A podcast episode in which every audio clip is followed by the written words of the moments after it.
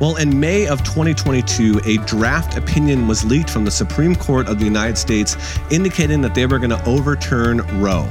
Well, this is going to have major implications for the United States, but it's going to have significant implications for the church. And we want to talk about how the church should react in light of Roe being overturned. We'll discuss that and more on this episode of The Unapologetic Show.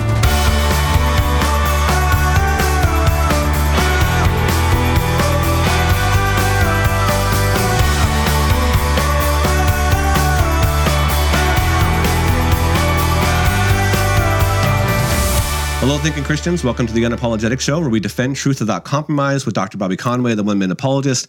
I'm your host, Tim Hall.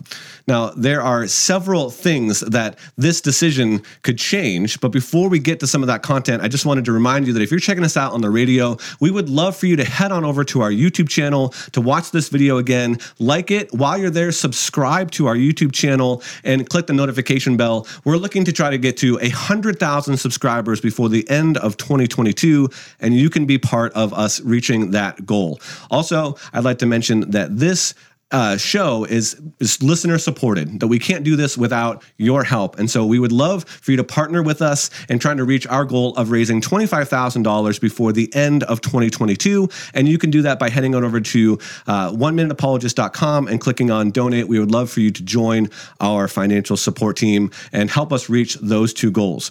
So with that out of the way, Bobby, let's talk about um, just this this major significant leak that happened yeah. and could be a major change in our uh, culture. There were some recent studies that were done that indicated that not a lot of people have a clear understanding of what the Supreme Court reversing Roe would actually mean. So I think we need to start there to say if the Supreme Court follows through with this draft opinion and overturns Roe, what is that exactly going to mean for the United States? Yeah, first off, I would say that it's just shocking that this document got leaked. It's tragedy, and there obviously needs to be some further investigation uh, along with accountability. Uh, we just can't have that kind of a leak taking place. And then my heart goes out to, uh, you know, people like Kavanaugh, who you know you're talking like death threats, yeah. uh, getting outside uh, the justice's house, uh, yelling, screaming, uh, throwing temper tantrums. Uh, this stuff needs to be called out big time, uh, even by uh, pro choice people. Yep. They need to say this is unacceptable. Uh, I would say the same thing. If we were in a position where they were reaffirming, uh, you know, Roe, and it looked like that whole thing came down the opposite way, that, hey, we're just going to keep this in place with Roe v. Wade, I would have a problem if I saw, you know, pro life people outside of the liberal justice's home and death threats. I would say you, we can't operate that way. Definitely. So really bugs me uh, how childish and how immature, and, and we don't let people have their voice. We don't let people have their opinions. So now this particular individual who wants to threaten the life of a Kavanaugh. So, oh, so what? Kavanaugh doesn't deserve to have an opinion in life. He doesn't right. deserve to be alive uh, because of that. This stuff is so wheels off in our culture. It's problematic. Right. Now, as it relates to your point, uh, in the event that uh, we see uh, this overturning of uh, Roe, what would end up happening is it's going to get kicked back to the states. Yeah. And so uh, you have a lot of different states uh, that are going to have various opinions. And it's amazing that we are so diversified with 50 states on this opinion. Uh, you can look at certain states in the South that are going to be much more pro life. Uh, they're going to have laws immediately that are going to go into trigger effect mm-hmm. that would preserve the life of the unborn. But then you got places like California, uh, where I grew up, and it's just completely wheels off there. You've got, uh, you know, no no parental notification. Yep. You can get abortions into the second and third trimester. And so all of this is so problematic.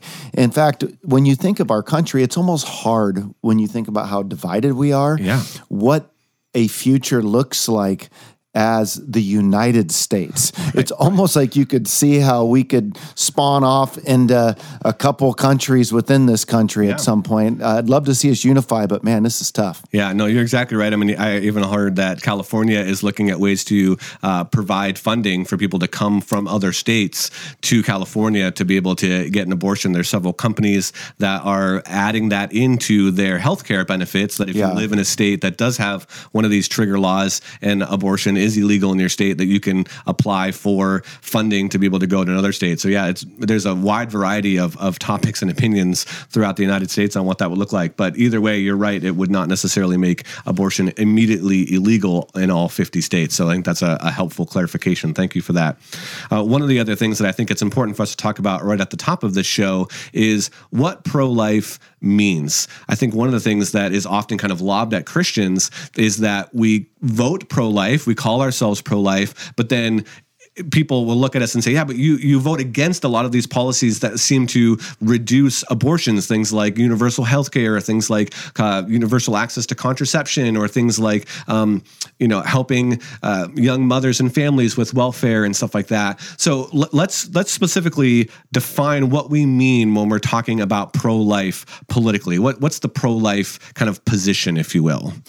Well, I mean, as Christians, when we're talking pro life in terms that we are, you know, passionate about seeing that child that was conceived in a womb, uh, you know, come to fruition and have an opportunity to live the life that uh, it was created to live. Yeah. That we don't sh- stop that process Right. through abortion. Uh, there is some fair points that people can make as it relates to sometimes we can get so myopic that we're focused eh, on maybe one issue and we forget how well maybe we need to be supportive in some ancillary areas as well. That is also life-giving. And uh, you know that's a larger conversation where we step back and we think through you know well what does it look like um, for contraception help? Or what does it look like for welfare help? And this creates a whole new list of argumentation. Yeah. uh, my my fear at times though is you'll hear the statement, you know, we care about life from the womb to the tomb, uh, but then you'll hear maybe more of an emphasis on some of these ancillary issues, and uh, people will go off and they'll vote for candidates that are clearly pro-choice, and then that can be confusing. So when it comes to having something like contraceptions as a value, maybe toward pro life that some might have. I'm not even giving my opinion here on that. Uh, and you couple that with well abortion uh, clearly uh, there there is a trajectory of importance here on some of these matters. And that's where you see pro-life advocates. They're just so passionate about that. But i do think sometimes um, there could be you know such an insistence that people can have that they miss opportunities to maybe show that they are passionate for life outside of the womb for maybe the mother who is pregnant helping them make good decisions helping them think through other things so that uh, the the decision is much more multifaceted i think for some people. But i would say fundamentally for me i am pro-life. I believe that it's important that we do whatever we can to help that uh, child inside the womb to come outside the womb to have an opportunity for life. Uh, but I also think that we can open our eyes to listening more carefully how maybe why is it that there's people that are, they'll say they're pro life, but then they'll go vote for candidates that are pro choice. It makes me think, okay, well, there's obviously a contradiction here, but maybe there's some things that we need to listen to Yeah. that we're missing.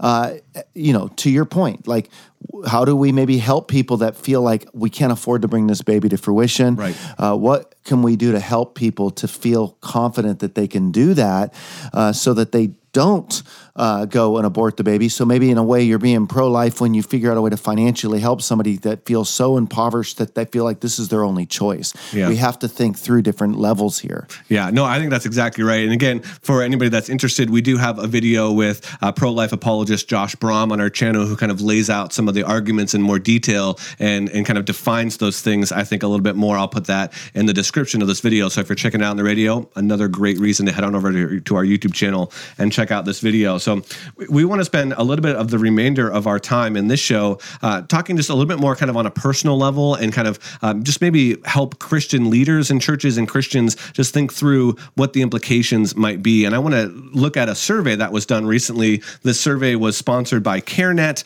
and the research group Life uh, Lifeway, and it found that 70% of women who had an abortion self-identify as Christians, while 43% say that they attend church at least once per month or more at the time that they aborted their child. Uh, one more statistic here, and then I want to get your thoughts on some of this.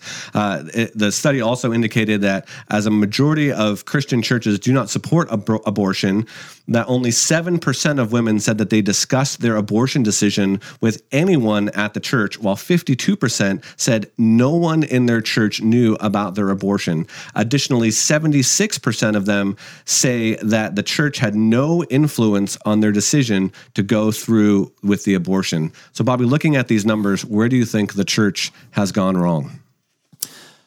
You know, I mean, there's a lot of churches that I would say have done a great job, you know, valuing life and trying to keep the importance of you know life beginning at conception and coming alongside and partnering uh, with pregnant mothers uh, and helping them out so there's there's a lot of churches I do think have been passionate I think that there are some churches they just stay silent on mm. on cultural issues as it relates to pro life as it relates to the LGBTQ uh, as it relates to religious pluralism. It's almost like they just stay silent. And that is a problem. I think that sometimes churches uh, can send shaming messages. Like, I think there is a question that we all have to ask like, um, our is our church a safe culture? So if somebody is pregnant, um, have we created a culture in which people can come and dialogue and not feel shamed? Mm. Uh,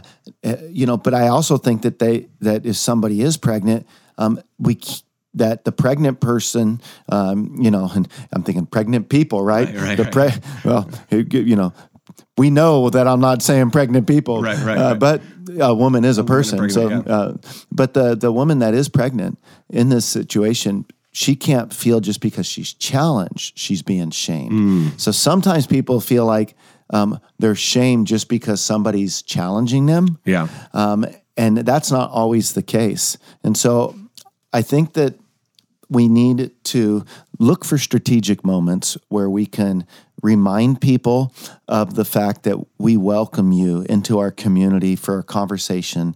And I think that can go a long ways, bud. Yeah. Yeah. yeah I think you're exactly right. And I think there are, uh, you, you, said you wanted to share some, uh, a personal story. I think, you know, we're coming up here on that. But I, I, again, I think creating that environment of the church where if people are there that they feel safe to talk to somebody, even if that's a small group leader or someone that they're in relationship with, a woman's pastor or, or whatnot, that they can have at least a conversation with and that there is kind of a general sense of we're educating on the pro life issues. We're educating on not just the pro life arguments, but how we can continue to grow um, our ministry to people that may be in that situation, even outside the walls of the church. So if somebody inside the walls of the church finds them themselves in a position, they kind of know where to go and they know that the church yeah. is is still supporting some of that. So did you want to take an opportunity and kind of share a little bit of your story there? Yeah, I mean, uh, I know for me, you know, again, I feel really passionate, honestly, as a as a person about pro life, and the some of this ha- has personal experience. Mm. Um, I got a girl pregnant when I was 17. I was a senior in high school, and I can remember the news. You know, hearing I'm pregnant, mm-hmm. and you know, my stomach dropped. Uh, I, I, didn't know the Lord. Uh, I was, you know, a big partier. My life was a mess. And I can remember having to go through a whole host of feelings at, at that time, um, trying to think through this. On one side, I didn't want to be this harsh guy uh, to my girlfriend right. at the time and just say, "This is what you're going to do." Uh, so I, yeah, I just kind of remember going through a process of, "Well, what do you think?" And uh, you know, on on one side, uh, my feelings at the time were, um, man, I, I, am in no place to be a dad. Yeah, uh, I I am irresponsible. Um, I, I do not want to tell my parents. I, what will my parents think of Right. me? So maybe some people worry about the shame in the church. At that time, I was thinking, my goodness, you know, what would my parents say? And I, th- I would say on one side that there's a lesson there that we never want uh, our kids thinking that they could make decisions uh, that would, you know, cause them to not feel like they can open up to us. We want to keep that line of communication. Yeah. Uh, and my parents, you know, we have a great relationship. Uh, I have a great relationship with them today, and I know that if they knew that was something burdening me, they would have hated that. At the same token, that was some of my parents' generation, the culture. You come home with an earring, uh, you, you, you don't come home at all, right? right, uh, So that kind of stuff created some secretive living, I think, Yeah. for people that were Gen Xers. But all that to say, I ended up in a position where uh, you know, we talked and she went ahead and got an, an abortion. And she was probably 13, 14, 15 weeks in. She went to Stanford Medical Center. Uh, and I remember during the day while this was happening, I wasn't there with her, her parents were. But I can remember how I felt on my inside that something is just off. I wasn't a Christian, but I just remember feeling like I was doing something really wrong that there was a that there was a a child uh, of mine that was being aborted. And i uh, showed up at her house after the abortion and that was very awkward for me to knock on the door of her home and to have her parents you know invite me in. And she was laid out uh, on a pull-out couch uh, you know recovering from Yeah. the surgery uh, and it was traumatic for me to see her that way, to have to face her parents, uh, to not tell my own mom and dad about it for a while. Uh, this this was painful, so Yeah. much so that even with Heather, we were dating when I met her, and I was an open book. Tim, I shared with her so much about my life. Uh, talked to her about my party past. She would go to uh, recovery meetings with me. Uh, for some reason, I just couldn't get this out. Yeah. Uh, and we had been dating for about a year and a half before I told her about getting a girl pregnant who had an abortion. Wow. And I almost lost her on that. Uh, she just felt like, how how do you not tell me this? And she had to process that. And thank God she ended up, uh, you know, forgiving me, and we ended up getting married. Um, and you know, I just feel that there's a lot of people out there, men and women, that they need to be able to have a place to express. Because I'd say women carry a lot of guilt, and Yeah. so do guys. Though I mean, uh, they didn't carry the child, but they're still, uh, you know, they're still a parent in this process that made that decision, and they have to deal with that. And so, Lord willing, if anybody's out there, they can know that God can comfort them and help them. And if you're out there and you're pregnant and you're thinking about getting an abortion, just want to encourage somebody to know that there's other options. Yeah. Well, thank you so much for sharing that story. I think that's great for our audience to hear that, uh, you know, you have a, a real personal connection with us. You've come out on the other side of your relationship with Jesus and able to look back at that and evaluate kind of what went, on. So I really appreciate uh, you sharing that. Um, so talk to us in, in light of that, in that situation, as you're thinking back, what, what, what are some advice that you give? What's some advice that you would give for churches and church leaders on how maybe you would have liked to have been approached if you were in, in, a, in a body or you were connected to a church or something Yeah. like that? How would you how would you have liked them to approach you? Yeah. Um, so, golly, you know, it's tough because I here I was, you know, I went to high school in Northern California, an hour south of San Francisco, so not the most conservative uh, part of our country. Yeah. and so I had a very liberal mindset, but I still knew something was just off. I I think that what churches can do uh, are things like the following have having classes like maybe like you know we're talking about launching our discipleship university where um, they have like a sunday school class or you know a seminar maybe once a year that is informational. That helps people to understand that life does begin in the womb.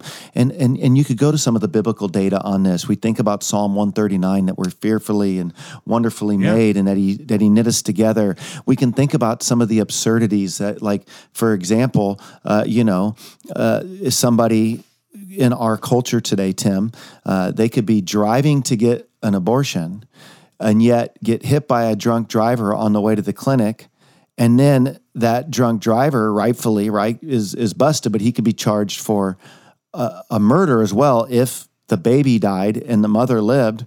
Uh, and now he's going to do time for being a murderer. But had the woman not got swiped by the drunk driver, Right. she could have parked into a parking lot and made the intentional decision to abort the child. Right. And, i- i- i- and now she's okay. So Yeah. on one side, you see our law, it's fuzzy. Like it, it, it'll prosecute uh, somebody in a, a particular situation, like I mentioned, as taking a life. Uh, and so we don't we don't see how inconsistent we are. We're a weird culture. We get passionate about drinking through paper straws and wearing a mask, but then it's okay in the third trimester to abort a child. Right. Uh, so people, mor- morality's got to show up somewhere. So I think educating, I think um, sharing stories of people who have been through that, like what I just did. Yeah. I think uh, coming alongside the moms and dads um, that have kids and giving them a strategy. Hey, in the event that your kid ever gets pregnant, Yeah. let them know that you're accessible and let them know that you're here. Um, learning about adoption as an alternative option, Yeah. I think that that would have been the smart move on my part back then. Though I don't think I was in any place to be a parent, I still think somebody else could have been a parent that could have raised, uh, you know, our child in that situation. Yeah, yeah. I mean, you talk about adoption. I heard some statistics, uh, particularly out of Texas. They said if the uh, Roe v. Wade gets overturned, their trigger law will go into effect, and something like fifty thousand abortions or so a year happen, and that just means that you know tens of thousands of uh, people will be potentially waiting for uh, to get adopted. And so, what can churches do to help facilitate that process? It's an expensive process. You know, somewhere between twenty five and fifty thousand dollars sometimes, um, and just letting the uh, again the the potential people that are in that situation, the couples that are in that situation, to help them say, "We'll help walk with you through this." Maybe it's starting a, a group fund to help fund uh, adoptions for people that are in the church, or to help uh, you know move that along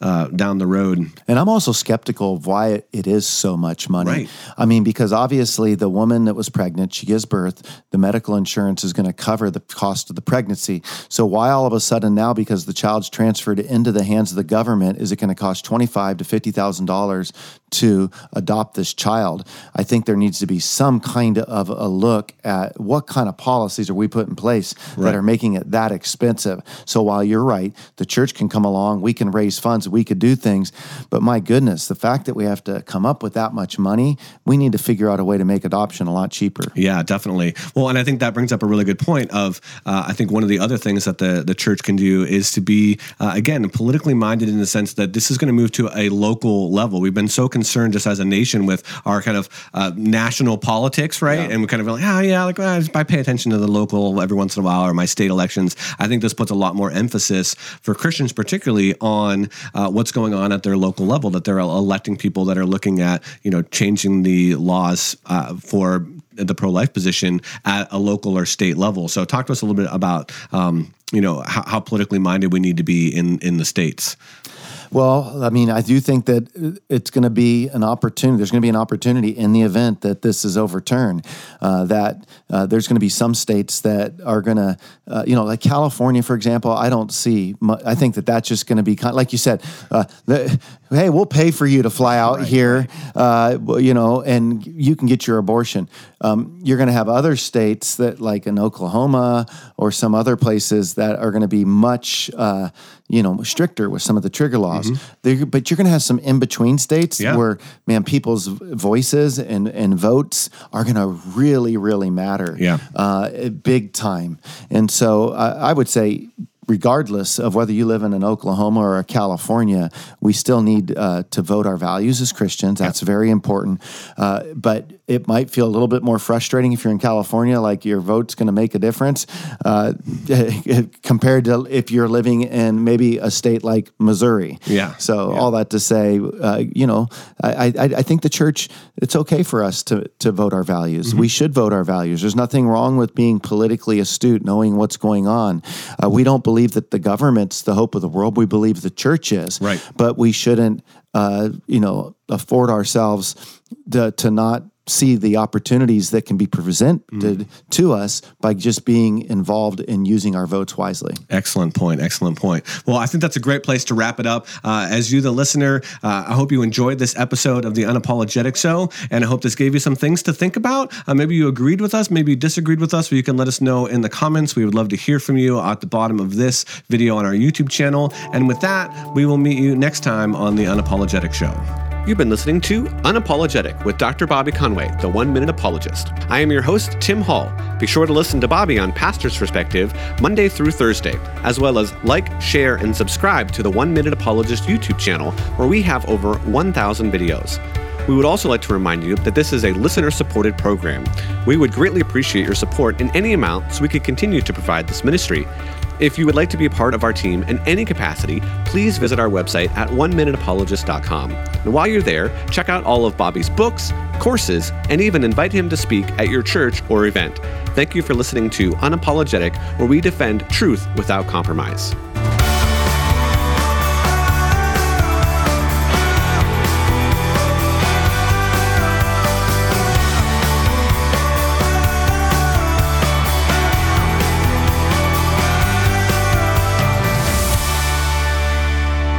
This program is sponsored by Calvary Chapel, Costa Mesa.